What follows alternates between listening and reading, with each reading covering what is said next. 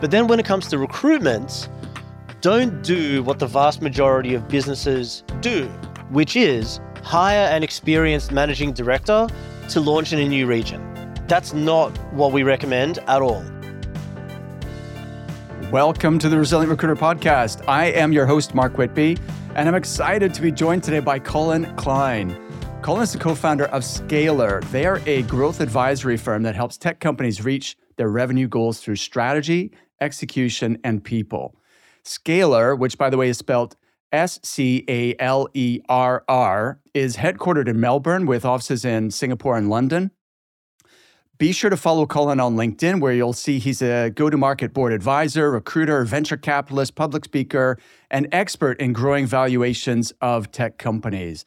He's helped over 150 successful startups to expand in the APAC region, not to mention tech companies like Wix, Forder, Deel, Binance, and Amazon Web Services. I've known Colin since 2014. He's a former client, and I've tracked his remarkable rise, especially since he launched Scalerr. We, although we've never met in person, I consider him a friend. Colin, welcome. Thank you so much for being here. I, to be honest, it sounds like my career has actually gone full circle. That finally, after studying so much Mark Whitby material and being coached by you to be here, it's kind of a surreal feeling, but thrilled to be here, man. Um, really looking forward to this. All chat. right, awesome. So, um, where do you want to start? Like, I feel like this should be part one of a series because there's been so many chapters in your recruiting career. Um, but it's been a good while since we properly caught up. So maybe, I mean, let's just concentrate primarily on on Scalerr, if that's all right. And let's, I mean, is there anything from the early days that you wanted to mention that have been instrumental in kind of helping you get to where to this current uh, phase in your in your career? Yeah. So I like how you teed that one up. I'm not saying this because I'm on this recording with you now, but I've said this to you before, Mark. You have been actually instrumental in getting me to where I am in my career. I'm only going to talk about um, like 10 years ago and pre Scalerr for a little bit because I do want to focus more on the Scalerr stuff. But where I first came across you was when I had just stopped being an accountant. I fell into sales, I fell into the world of recruitment and I was absolutely useless. Um, I was absolutely horrendous at it, and I must have had like five breakdowns and constantly under so much stress. But it's just one of those things where it's. I know that I'm absolutely woeful at this job, but I'm going to give my 100% to try and get myself better. As I'm probably not the first or the last person who went into the world of sales and was absolutely just useless when they first started that's actually the day that you were introduced into my life. I went online and I Googled material to help me with recruitment. And that's when I came across your material. So I downloaded your old ebook. And I remember that I, I, was reading it, and I think I was in month four of my recruitment career, and I'd made one placement, which I did source end to end. But after that, like no pipeline, no clients, no one returning my calls. And there was a few things that I read in that book which really stuck with me and something that I still apply to this day. And I swear, every single time that I started implementing this, my billings would automatically go up. And that was these were my original Mark Whitby teachings. When you're presenting a candidate, you don't need to send them a resume. They don't need to see a dissertation on the person's life or that their hobbies are fishing and golf you can send them a LinkedIn profile. And as long as your notes, your bullet points are really, really succinct and how they hit the must have and the like to have requirements, that's the only thing that matters. Second of all, in terms of client control, after you take a job brief, lock in a time next week to debrief on candidates. So that way, momentum is entirely within your control. And if they agree and if they accept that invite, then you can start sourcing. Um, you can send over the terms. You can start sourcing. You don't need to be as rigid in terms of getting them to send the terms back to you because they have agreed to have that conversation with you where they don't know who you are. You need to demonstrate who you are. So if you do that and you knock it out of the park in that presentation, then you can book in something like three to four interviews. You're completely in control of the process. So I started doing that. I started implementing that. And that's when I went from this has got to be the worst job on the planet to, okay, I'm actually starting now to enjoy it. And that's where I started becoming a better and a better biller. And that's, I guess, when taking those learnings, I then went out and I started my own agency. So that's actually how I first came across. Wow, that's so cool. I don't think I've heard that story before, and I don't even remember when and where I said those things. But I'll take the credit. Thank you, sir. Um, so amazing. And then you've you know you you started your own agency, and there was various ups and downs in in that uh, in that road. Uh, do you want to hit a couple of the highs and lows? You know, pre Scalerr. Uh, you know that kind of helped you because Scalerr is a different sort of business. It's not a traditional or purely recruitment uh, agency. There's so many other things that you're doing. So I guess it would be useful to hear this, like the evolution in your thinking and how why you ended up, uh, you know, doing what you're doing today. Yeah, absolutely. So happy to share all of that. So for nine years, I ran a company called Zach Group, and we were exclusively a technology vendor focused recruitment agency. And for those that are outside of the technology vendor industry, it essentially means companies that make software or hardware. So think about like a job out of CRM or Salesforce. It's companies like that. So, I mean, there were absolutely highs as I only had 13 months or 14 months of recruitment experience when we went out and I started that business with an old business partner. And some of the magical moments were, well, first of all, getting it off the ground, um, winning some relatively quite sizable deals with companies like Amazon Web Services, uh, doing quite a volume of recruitment work for them. Sorry, I forgot what it's called, not a retained search um, doing an RPO for them, that was quite a high. It was quite a high when we started doing business internationally, when we started making trips up to Singapore, given that that was very much the business hub of Asia Pacific. Like Singapore plays the role that London does for EMEA, that New York does for the US, or let's just say Sao Paulo for Latin America. When we started getting international clients, when we started working with a lot of very successful and rapidly growing tech unicorns. Um, so we kind of became the go to recruitment agency that if you were a rapidly growing tech company that's received a ton of funding and you now need, need to enter and build out a team in Asia Pacific, that we would be the ones that would be delivering that. So there was a lot of really enjoyable and exciting moments. I mean, it also absolutely had its down, like downsides. So as everyone would have encountered, it's well, as many people would have encountered as recruitment business owners. It's when um, people from the working within the business had gone out and started their own. That sucked. Although now I actually look at it as a compliment. I'm actually good friends with all the people that that had happened with previously. Um, also, just having disagreement with my business partner, my former business partner, in terms of it's just a different outlook in terms of what we wanted for the business. Um, uh, in the sense of, I very much wanted a growth business where uh, there was a misalignment where he, for him having a smaller business which was just easier a little bit more stress free was more what he wanted definitely the lowest lowest point was the covid period oh. as i'm sure it was for yeah. a lot of period for a lot of people that was uh an experience that i would like to forget. That was tough man. But ah, the thing is one thing i found is that if you're ever going through a particularly challenging time like that, I could either sit there and feel sorry for myself, or I can get out a piece of paper, I could listen to Tony Robbins or Brian Tracy or even yourself, Mark Whitby, and basically, yes, there's this difficult situation here. If I want to get myself out of this difficult situation, ask yourself better questions, get better answers. What is everything that I need to do to succeed in this kind of an environment? So through asking that, uh, you just you we found quite a few means, and I'll, it kind of kicked off the journey to where I am now and what I'm doing with Scalerr. So I suppose, would you like me to share with you the story about the pivot? I'd love to. Yeah, absolutely. But before we do that, could you just touch on? You kind of skimmed over that COVID was a particularly low point. Could you just explain mm. why that was the case and what was going on? Yeah. So, first of all, a lot of hiring had been yep. frozen, and it was a compounding of factors. So, there was a so quite a substantial downturn, but also being based in Australia and Melbourne in particular, which had the world's longest lockdown, uh-huh. that was quite challenging. I think we spent a total of something like seven months in hard Wow. lockdown. So, not being able to see your staff, also seeing such a big downturn within revenues. And we had actually considered winding down the business. But if we did that, we had a lot of staff which were on visas, which meant that they would have gotten deported out of the country, but they weren't actually able to get back into the UK. So it's like, well, morally, I can't do something like that.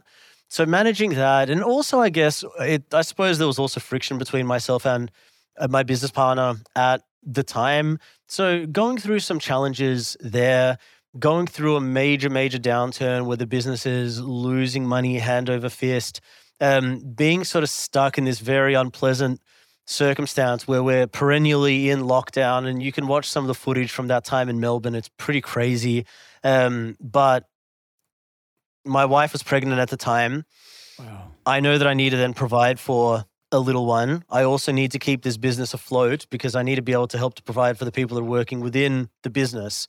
So it was a huge amount of pressure at a very, very difficult and stressful time. And that was that was arguably the most Mhm. stressful thing that I've ever gone through. Colin, I think it's worth a, a lot of uh, recruiting firms within tech are.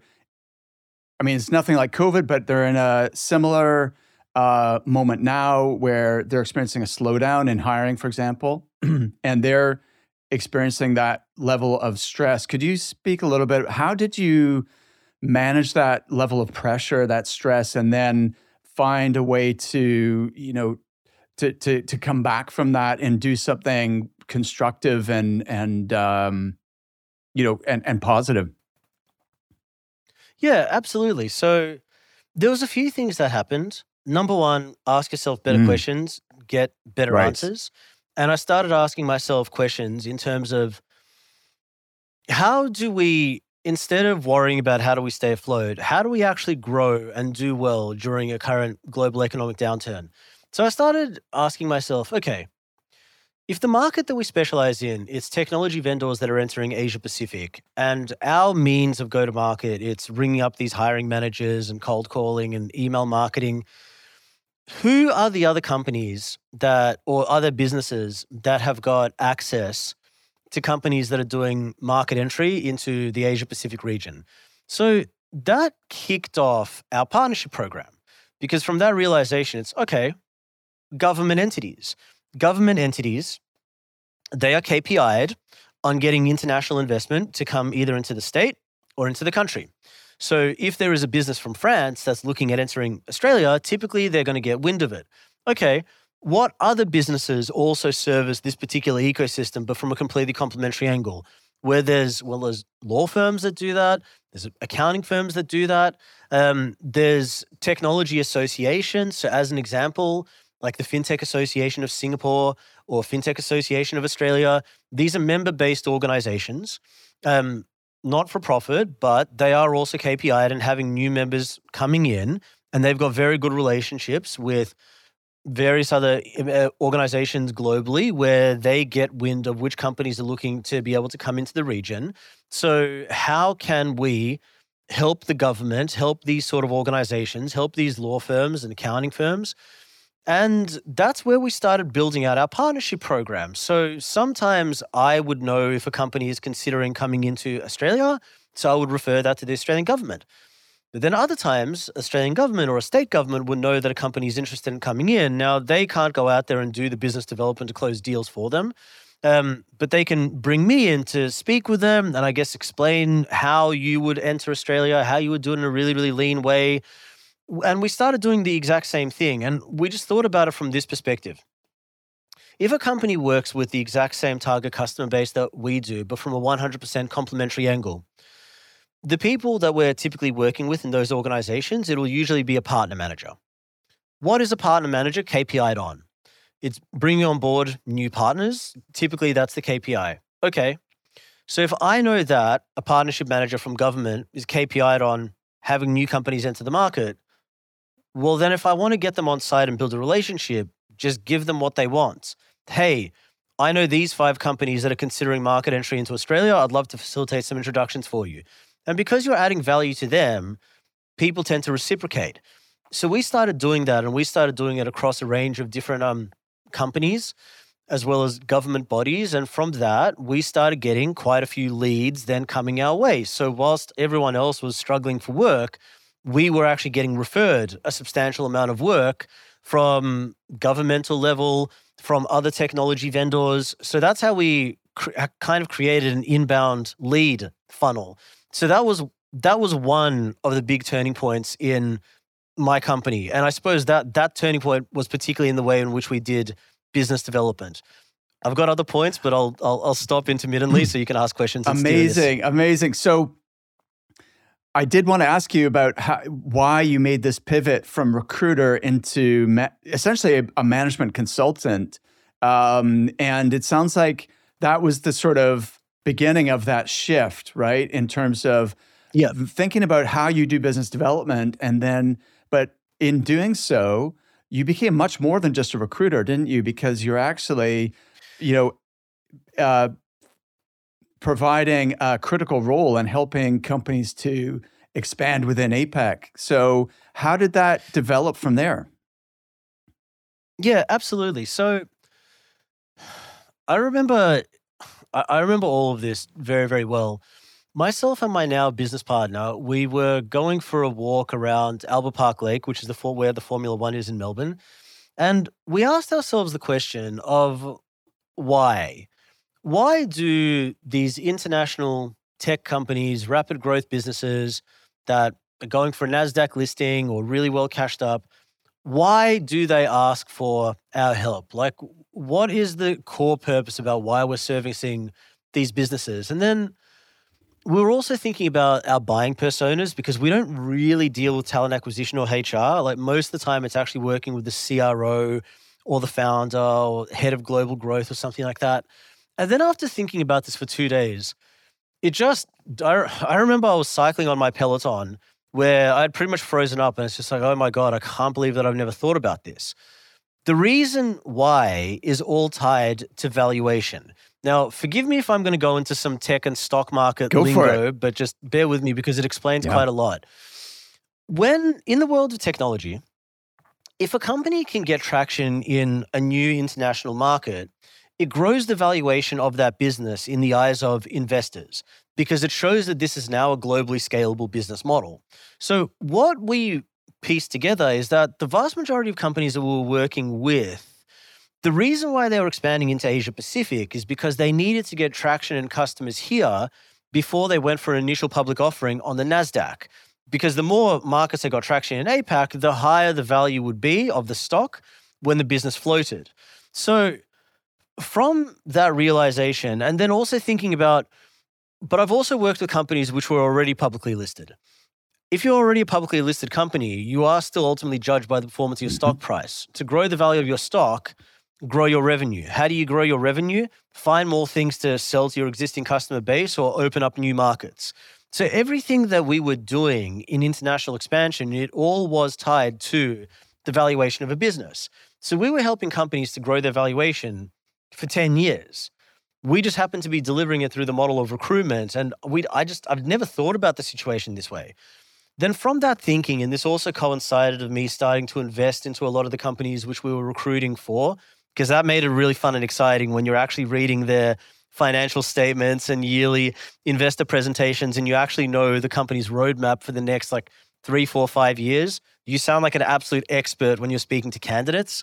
So I just became genuinely really interested in it. And again, ask better questions and you get better answers. So if what we're doing is we're helping companies to grow their value because they need to do a new capital raise, they need to achieve certain milestones, or they're looking to go for an initial public offering. Well, recruitment is extremely important. Hiring a first person on ground, it's all very, very important. But there's an entire series of activities which takes place before a company is ready to do market entry into a new market. What are they? Typically, it's a business needs to validate and prove that there's paying customers there, or there's partners that can support them, or they can get some assistance from government. Because what I've seen in my time as well And this is also one of the reasons why we pivoted from working with so many companies.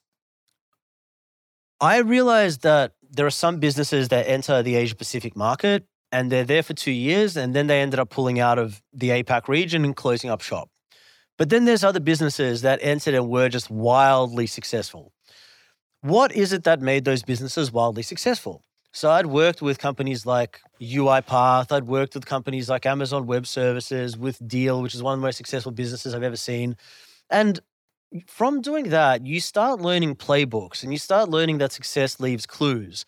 And there are certain ways in which companies expand that de-risks it, validates it, gets traction. They do it in a lean and sustainable manner, and then they grow and scale. One of my clients, which is now the fastest growing SaaS company in the world, fastest ever company to hit $100 million annual recurring revenue, they had a very particular formula that they applied when they were expanding into a new market. And that is before putting boots on the ground, get revenue and traction. How do you do that? Get part, get channel partners, businesses that sell to the same customer base from a complementary angle, because then you know that you've got people that are prepared to help you. You've got some potential customer referrals. You've got some traction. It's been validated. But then when it comes to recruitment, don't do what the vast majority of businesses do, which is hire an experienced managing director to launch in a new region. That's not what we recommend at all. Instead of spending, let's just say, 150,000 pounds to find a country manager for the United Kingdom, it's a lot of money to put up for a startup. This person likely was managing a team of 20 or 50 before that. This is not the type of profile that you want to launch your startup in a new region. Yes, they may have contacts, but they're not going to be hands on. They're going to require a large team in order to be able to do it. And what we started learning is that the person that can take a company from zero to one or zero to 10 is very different to the person that can do 11 to 50, 51 to 200. What this business did was what's called hiring expansion managers, which is target young people, 28 to 36 years old, who have worked at a related type of startup, and it has to be a startup or this model doesn't work. Because if it's a startup, it means that this company effectively launched from scratch in a new region. So whoever had worked there, they've seen how this is done. 28 to 36 years old, they've been there for three to four years, they've been promoted two to three times. So this is clearly an intelligent, capable, competent person, but they're not a manager just yet. Target them to become your expansion manager and say that if you achieve milestones A, B, and C, you get to become our country manager. So for them, it's legitimately an opportunity to fast track their career by about 10 years.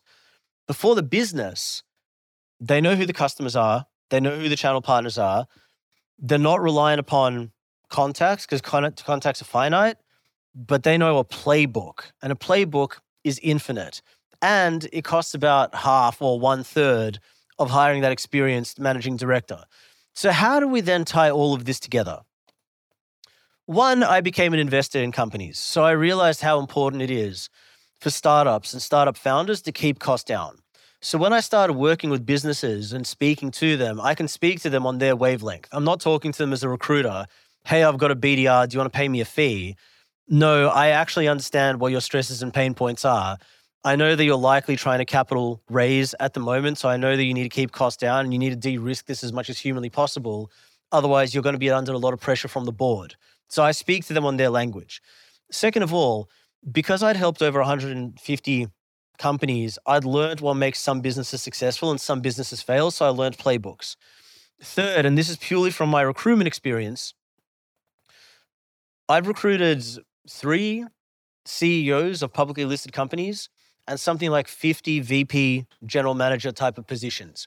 And when you're speaking with these people, super successful people, and you ask them, How did you do it? You learn Absolutely. a lot. Absolutely.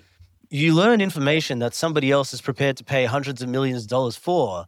So you start learning what is it that made some companies wildly successful? What is it that successful CEOs did to grow and scale a company? So, and also understanding how all of this ties in ultimately into valuation I realized that I know how to grow and scale and build a business. I know the sort of people that you need to get at the various stages. I know what it is that keeps this founder awake at night and who they're ultimately accountable for. I know what it is that keeps their VP of sales up at night and what they're ultimately accountable for. And because I've seen how other businesses have done it, and I'd also built out quite extensive networks and contacts with venture capital, et cetera, et cetera. I moved more into it purely happened by accident, actually, where someone's like, look, I can't afford to pay your recruitment fees, but I really like what you're saying. Can you please mentor and advise me? And then that just kicked off this entire process where this side of my business just skyrocketed because it's so basic to me thinking about it now, but there are so many startup founders that they likely haven't been involved with or seen how a like hyper success like how Salesforce grew that they're actively looking for this type of insight and information that I've accumulated over 10 years of being a recruiter that consulting to them, showing them playbooks, being hands on, helping them with this.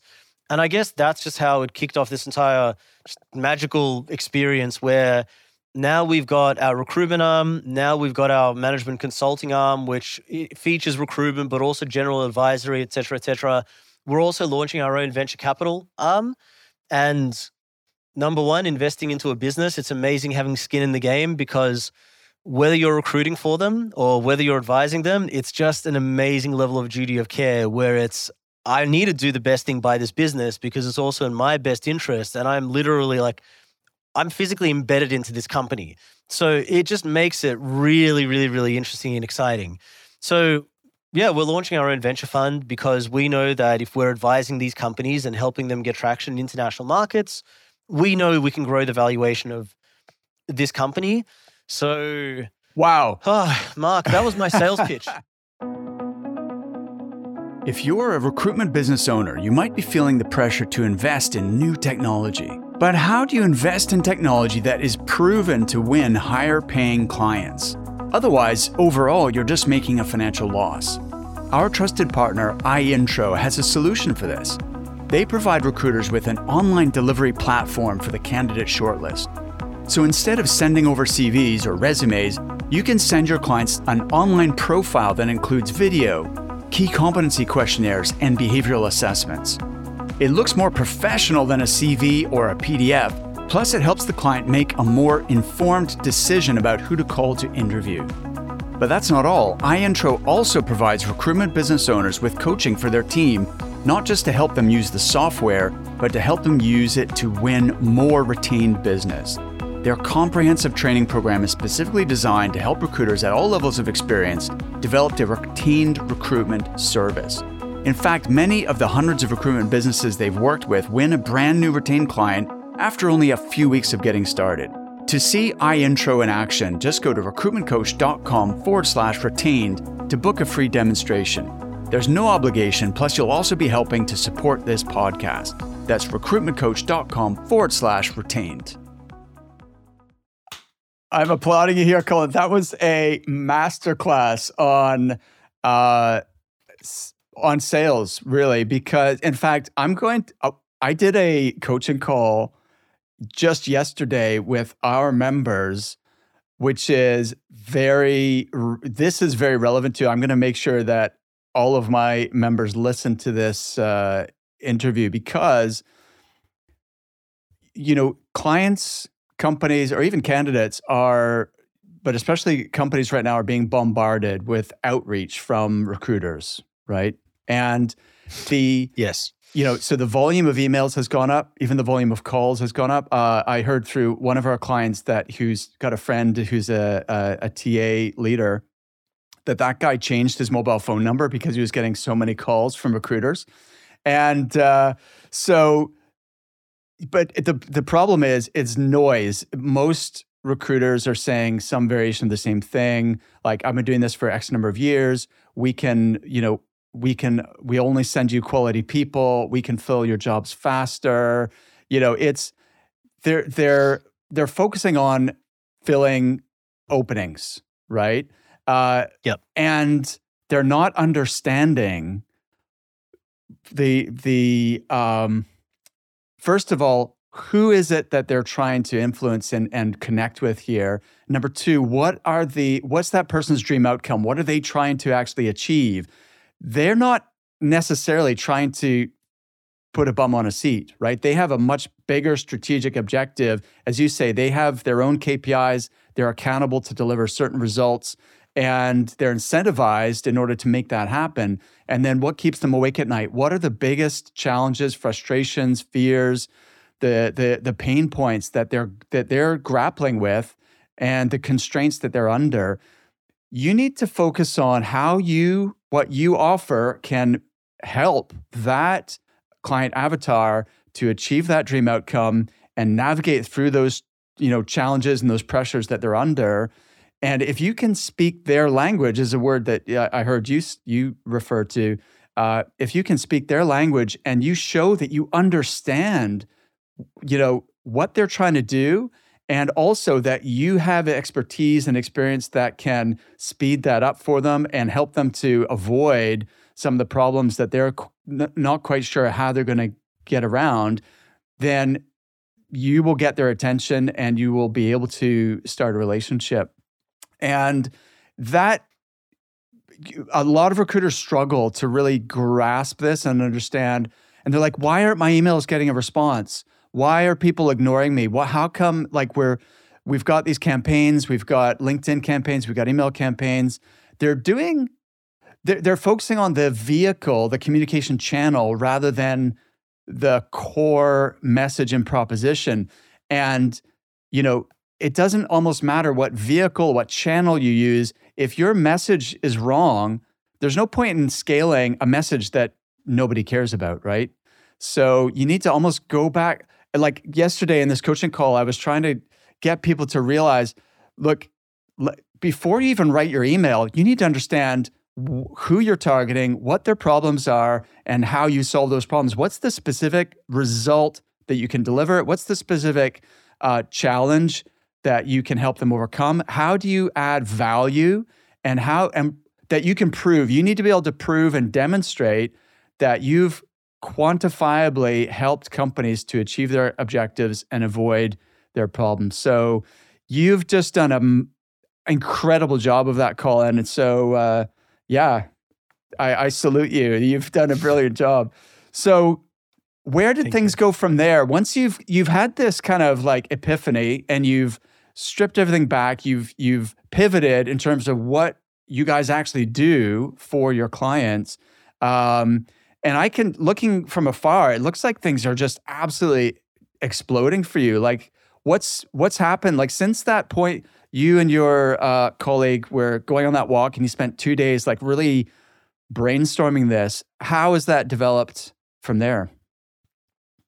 Yeah, it's it, look, it's been absolutely amazing, and I'm not going to over dramatize it. There's absolutely been challenges as well. Like I'm loving what I'm doing. It's extremely interesting. I've never had such a high level of job satisfaction. I am working a lot, and there absolutely are still challenges, but it's just exciting what it is that we're doing. So, I mean, there's been so many great things that have happened. So, we ourselves are growing and scaling internationally. So, we've now opened up two offices in the UK. Uh, we've got somebody on the ground in Israel. I'm currently in Singapore because recently we set up, we launched in Singapore and I got my visa approved. So, I'm moving to Singapore. We also do have a, we've got an entity over in Tokyo. So it's pretty much all systems go from the perspective that we want to develop a global footprint because we exist to scale companies. And I know that this is excellent product placement. And you mentioned before about the name. And yes, Scalar with one R, the domain wasn't available. So that's how we've got the two like R's. Um, but we exist to help to scale companies. So if we are also in multiple markets and we know exactly how to do it and how to make this as stress free as humanly possible, then we're a living embodiment of everything that we preach. And it's just been awesome, man. Like some other really interesting things. And one thing which I actually want to say a lot of what I was speaking about before, I did actually take inspiration from one of your interviews, Mark. I can't remember the gentleman's name, but there was a gentleman in Texas. Um, he was a recruiter in oil and gas, and he had an incredible story about how he just completely turned around his life and just exploded his recruitment business um, by just providing a lot of value add. And by virtue of that, he just net, networked and met with all the right people because he constantly was aiming to how can I help people? How can I help and add value to people as much as humanly possible? And it opened up a lot of doors, which is something that also the recruiters miss because it's, hey, I've got this candidate as opposed to how can I actually assist this person to reach their target goals? Um, but then I don't even know where to start. Like it's been incredible in terms of we're now getting picked up for media appearances. So look, Mark, I am so, acutely aware that not to quote Liam Neeson, but I've got a particular set of skills.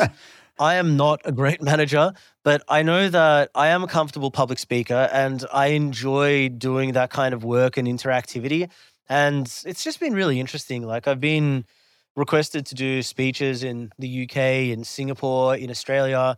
Um, I've been featured on radio. I'm getting a television appearance. Awesome. Surely it's like that. That was also deliberate. That's actually another learning that I took away from yourself when you were speaking to me about how to do branding and marketing. And I, go, I guess I looked at the people who I thought were really, really good at branding themselves, particularly on LinkedIn. Now, they were all for slightly different industries, but I kind of boiled it down. Okay, what is this person doing?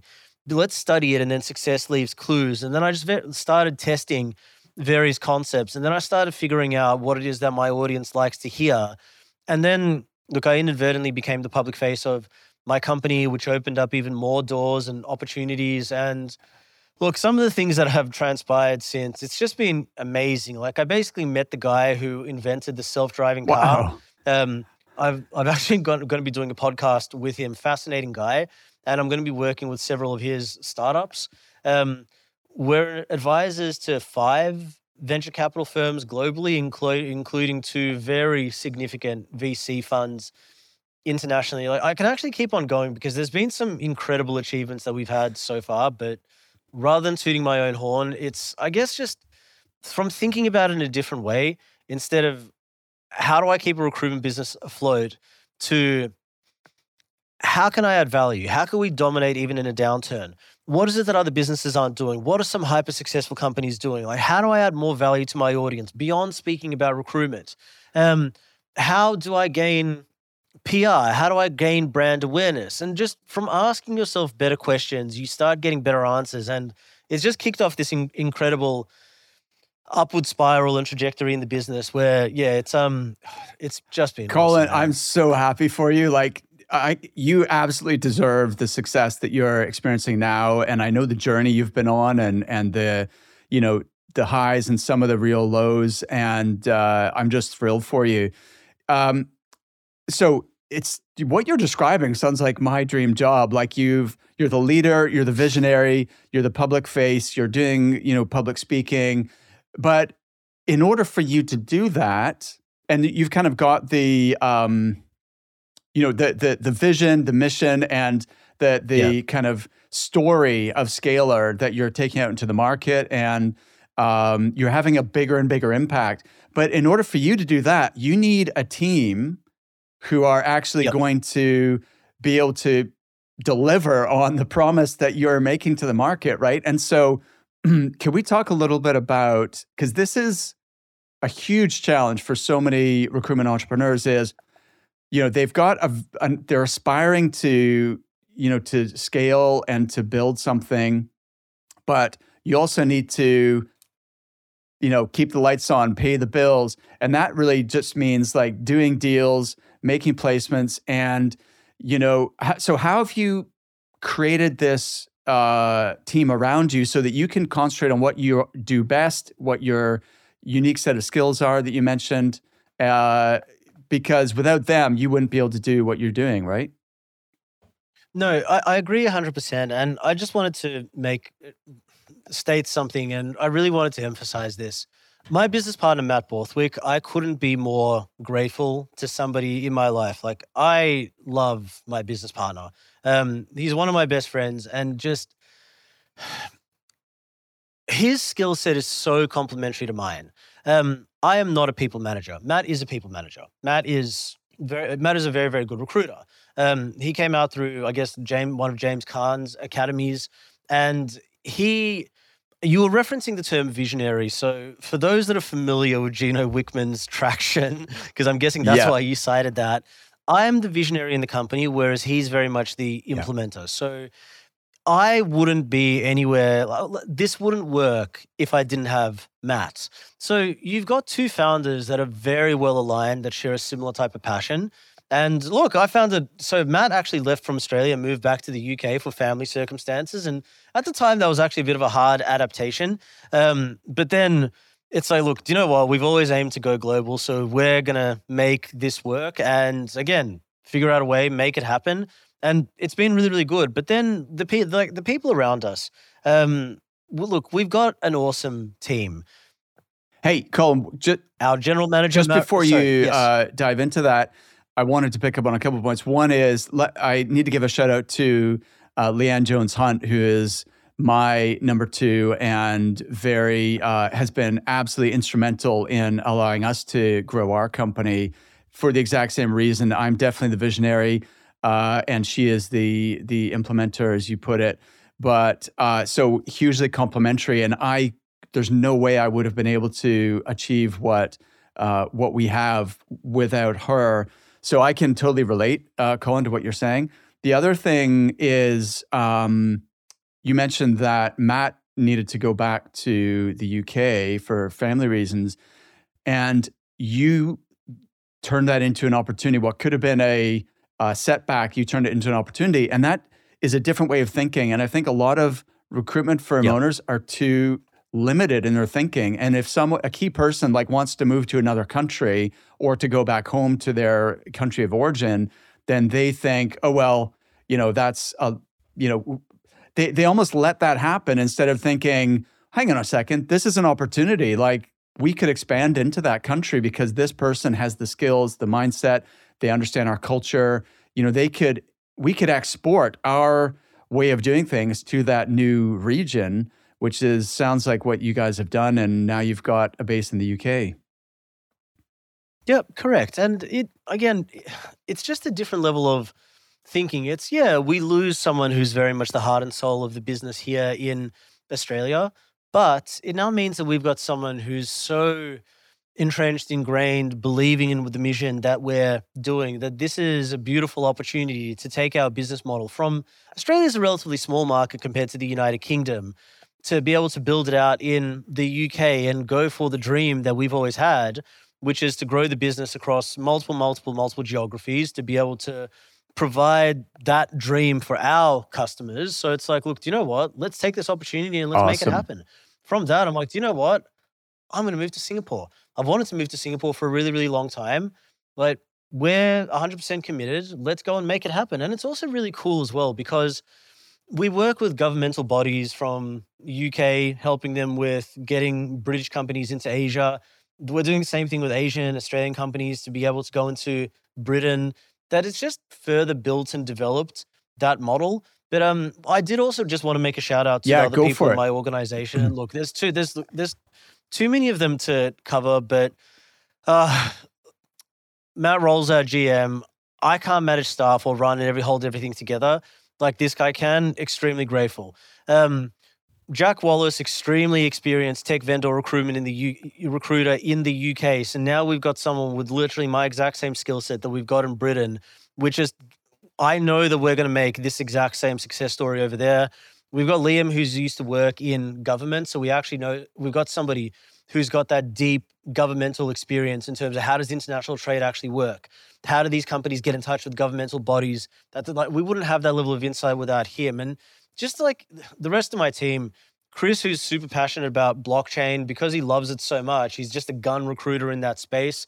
Like this again, two minutes to like Courtney, Michael. I'm sorry if I haven't stated everyone, but like working with gifted people who either have a particular passion area or they've got a really complementary skill set, they've been able to add an extra piece that's been able to grow and scale our business. And I suppose even with this elevated level of thinking, um, I mean, we, recently we put somebody on the board who I can't disclose just yet, but it's um, getting this person on board. It truly opens up something like 50 international markets for us. So it's just being aware of, I'm acutely aware of my deficiencies.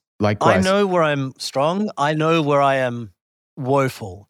And knowing exactly where the gaps are and being able to identify the people to bring on board that can help us to plug those gaps and the people that we can bring on board. Okay, if we're a 20 person business, how do we get to a 50 person business or a 100 person business?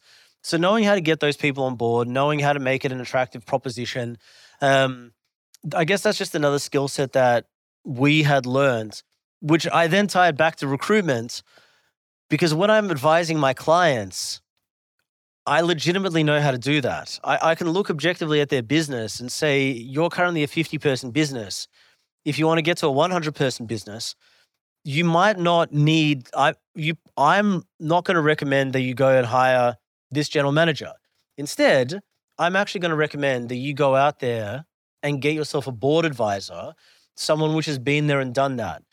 Because everything that I'm doing now, I'm actually I'm talking about something which I've physically, I've actually done in my yeah. own business, but truly thinking about it from the perspective of how can I help this business achieve its growth goals?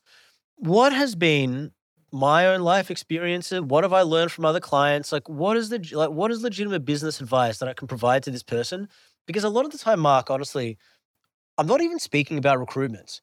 A lot of the time, I'm just speaking about how to achieve certain business outcomes which you need the people to do to achieve it. So recruitment kind of just comes into it, but recruitment's more of a subset in terms of how can I help this person to achieve their goals? And to achieve their goals, you're going to need to do X and Y and Z, but these are the kind of professionals that you're going to need to bring in. So I suppose it's just it's all been a part Absolutely. of this. Absolutely. I love it. So um how how big's the team currently, Colin? Uh, I believe we are 19 at the Awesome. moment. And you, something interesting that you're doing, which I, I want to point out in, in case it's not obvious why you're doing it this way. I've seen a lot of international expansions or even national expansions opening up of other offices fail. And the biggest reason for them to fail is that the lack of strong local leadership. So they're trying to manage from afar in a region they do not understand with um, without having a, one of the kind of key members of the leadership team on the ground. So what you've done is you've sent a missionary to the UK, right? Someone who is uh, like it can evangelize for you over there. Someone who's like uh, like steeped in your culture, you know, your mission, who's like lives and breathes Scalerr and knows why you've been successful in Melbourne and is going to export that expertise and replicate it. And you, in any local market, you have to tweak and adapt certain things. You don't change your values, you don't change your mission, but you, there are cultural differences you need to adapt to. But so you've got that person in the UK, and then you yourself are moving to Singapore to really drive the growth there but you've all already built the infrastructure with a general manager and a strong team in Melbourne. So you that gives you the confidence to know that Australia is going to continue growing, even if you're not physically uh, you're not physically there. So so really really smart. Um, Colin, what's been the what's been the biggest challenge uh, or constraint as you have you know uh, worked to realize the vision for Scalerr? Not enough hours in the day. Um, like many entrepreneurs will do and make this mistake, trying to do too much of it yourself. And I know there's going to be a lot of people listening to this podcast that know exactly what I'm talking about. Not realizing when it's now time to start delegating things out and bringing somebody on board to do that, not knowing when to give up control and relinquish. There was a great book that I read called The E Myth yeah. Revisited, and it spoke about the difference between a technician to a, a technician business owner to an yeah. entrepreneur, whereas an entrepreneur is someone which creates systems that run without them. Otherwise, if you're physically the technician, like that's not an entrepreneur. Um, it's very, very different.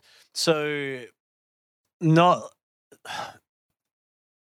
I've done. I've started doing this now where we brought somebody on board. Extremely, he's an absolute legend. I'm very, very happy that we've got Paul, um, who comes from a consulting background and we've started delegating out quite a lot of the work that we're doing now in consultancy. So we're building the systems and the framework around that because we have to. Like, if we don't have those systems and frameworks, like, we're just not going to grow and scale as a business. Like, this is what successful companies do. This is how they do it. So it's not knowing when to have done that sooner, but mate, it's part of it. Like, you learn as a business owner. Um, something else actually that helped me a lot was it is the gentleman that we've got for our board, but it's also joining an organization called. EO, Entrepreneur Organization. And by being immersed and surrounded with other entrepreneurs and just speaking with people which have also gone through similar challenges within their business and how they've done it, well, you learn from other people. So you, you've kind of got that support network and know how in terms of what is it that you need to do to grow and scale your business. So So, welcome to doing business. well, it's just it, it is so what it is. Colin, um, can you I, can you elaborate on the? You mentioned the challenge of the constraint is really not enough hours in the day and knowing when to uh, relinquish some control and actually, um, you know, get somebody uh, delegate to somebody else. So could you elaborate on that? Like what? Yeah. Yeah. You know, to give you an Mhm. analogy, it's like a recruitment manager or a billing manager. So a lot of the time, it's a really good individual contributor, which has been placed into a billing manager role where a lot of them can come into it with, if it has to be, it's up to me. So I need to drive most of the results for this team, as opposed to stepping back and how do I impart this wisdom onto my team and then give them all of the tools and support to enable them to be able to replicate and grow and achieve that level of success themselves. Like that's what would be the closest analogy. So I guess in my circumstance where we just seen hyper growth in this new division that we never had we just wouldn't have thought of a year ago and stepping into something which is completely unknown and just figuring out this new business model um, just not recognizing sooner where I'm taking on board, I'm taking on way, way, way too much of this myself. Many of these things I can actually get automated, systemized, either give it out to a VA or just hire someone to start taking some of the pressure and the load off of me.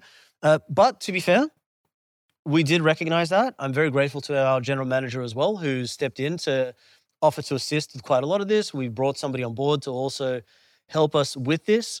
So I guess it's just that classic scenario where no, only I know how to do this to the best possible standard, not recognizing that if you don't systemize it and create automations around it, this isn't a scalable business unit. It's just one person.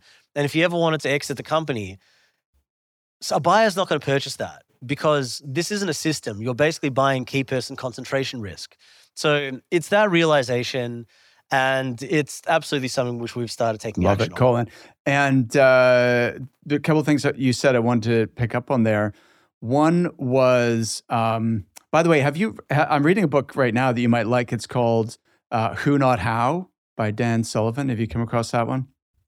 So the concept is that one of the biggest constraints that limits growth of entrepreneurial companies is the owner trying to do everything themselves, and that Yes. um, instead of you don't and feeling like every strategy and every uh, outcome they're trying to achieve, they need to figure out how to do that. But obviously, no one person can know how to do everything. So they just stay where they are, they stay stuck instead of thinking, I don't actually need to know how to, like, every step that is required in order to achieve that Yep. goal. I need to find a who who's already done that or who Exactly. has the capacity to achieve that goal and they can either bring their knowledge or figure out how to, we're going to accomplish that and it's just a it's a different mindset Yeah. Mark, you just gave the best possible advert for a recruitment agency. okay Everything that you just described, the people that we're dealing with, they have the Right. same problems. They literally have the same problems. Like these are founders that are also trying to do most of this themselves that have got an enormous amount of workload on where why don't I just go find you someone which has already been there and done that that can help to implement this playbook? Like it's so funny that you raised that because the exact same problem that I had and that I'd started, okay, this is what we need to do. Our clients have Yep. this issue. Our clients have this issue all of the time. So our job is to help them to identify the people that can help to solve those issues for them. And that is what a tremendous amount of the value is in recruitment. And that's why it's so important to actually understand how does your client's business operate? How do they actually make mm. money? What is it that keeps a founder awake at night? Who are they beholden to? It's typically shareholders. Why? What what is it that keeps the general manager awake at night?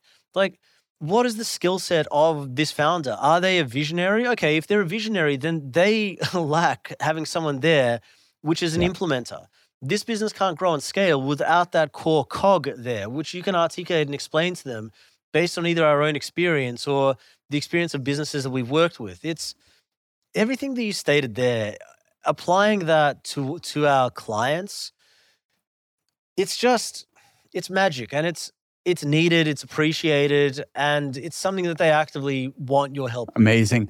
Colin, um, I'd love to understand a little bit more of the mechanics of your growth. And what I mean by that is, you know, a lot of listeners may be looking at you going, wow, like what Colin's built is, is amazing but I can't see the path from where I am now to where Colin is. Like, what were the key milestones or critical hires that allowed? Because it's almost like you you're on a uh, upward spiral right now, like a virtuous cycle of success.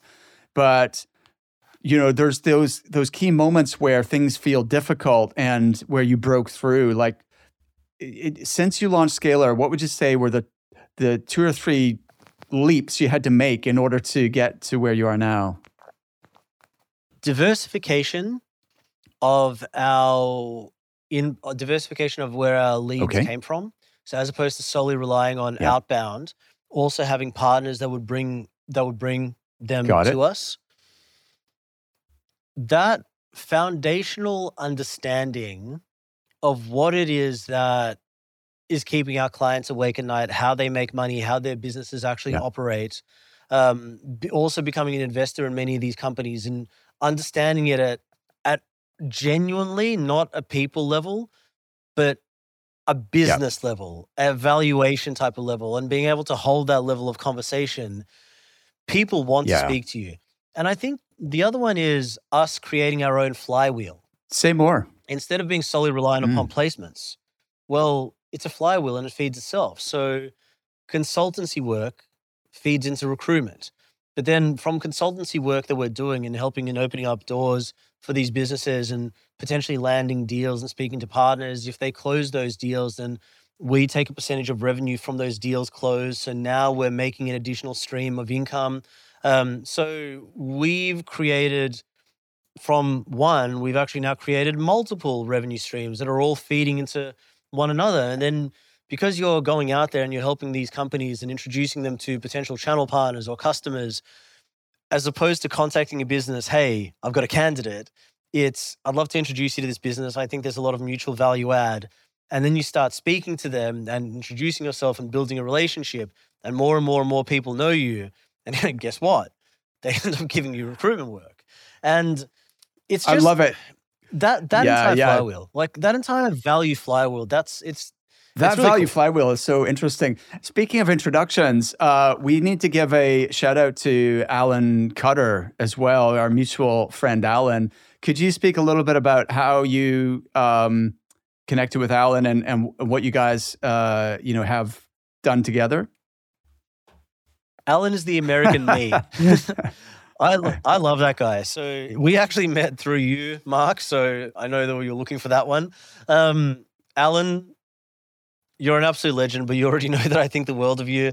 It was just really interesting. I was in Israel because we do a lot of work with the Israeli tech ecosystem, and I met Alan, who it's literally just the American version of me. Like I specialize in helping companies to do APAC market entry. This guy does US market entry. He also invests in companies. I also invest in companies. We both do advisory work to companies. Um, it's uh, it was just freakish, and we hit it off or like straight away. Plus, like we're not going to be expanding into the US, and with many of these companies that we're working with, I just started referring them to Alan. I'm like, hey, I trust this guy instinctively. He is the person I recommend speaking with. And then he started doing the exact same with me. So we actually then became referral partners to one another, and uh, he's he's just a he's an I awesome. guy. love it. But he already knows that. I, I love it. him. Yeah, we we we love Alan uh, in our in our community. Um, he's uh, he's an important person in our uh, in our group as well. So shout out to Alan. Um, I'm I I knew you guys would connect. You had so many things in common. I was like, these guys have to know each other because uh, you know I'm sure I'm sure they'll hit it off. Uh, Colin, I feel like we could we could easily do another hour here um, and not run out of things to talk about. But I know you have to go and look at some properties in Singapore. Um, thank you so much. This was uh, a lot of fun, and uh, let's do it again. Yeah, I'd absolutely love to. And uh, Mark, honestly, thank you so much. Uh, you've you've been pivotal to much of my success. You've helped me in many many parts of my career, whether it was reading your material, whether it's becoming your coaching or mentoring student, like, or whether it's listening to your podcasts. It's given me a lot of inspiration, and I can honestly say that I wouldn't actually be in the position where I am now if it wasn't for you. So, more than happy to do this. I'm just very, very grateful for everything you've done for me. So, thank you for having me on. Thank you, Colin. Absolutely my pleasure, and uh, I'm excited. I can't wait. I'm like your cheerleader here in the background. Can't wait to see what you do next. So it's uh, it's exciting. Thank you, man. Really appreciate it. And I'd, I'd love to do Awesome. this again. See you again. Looking forward to, to seeing the release. Thank you. Cheers. Thank you for listening to The Resilient Recruiter. I know how busy recruiters are, so I'm honored that you're investing this time with me each week. I don't take your attention for granted. That's why I'm going all out to deliver value for you here, real insights you can apply to improve your business. And if you really want to help me to reach a wider audience and impact more people, please consider leaving the show a review on Apple Podcasts. And if you leave me a review, please reach out and let me know so I can thank you personally. Please hit the subscribe button, and I'll see you next time.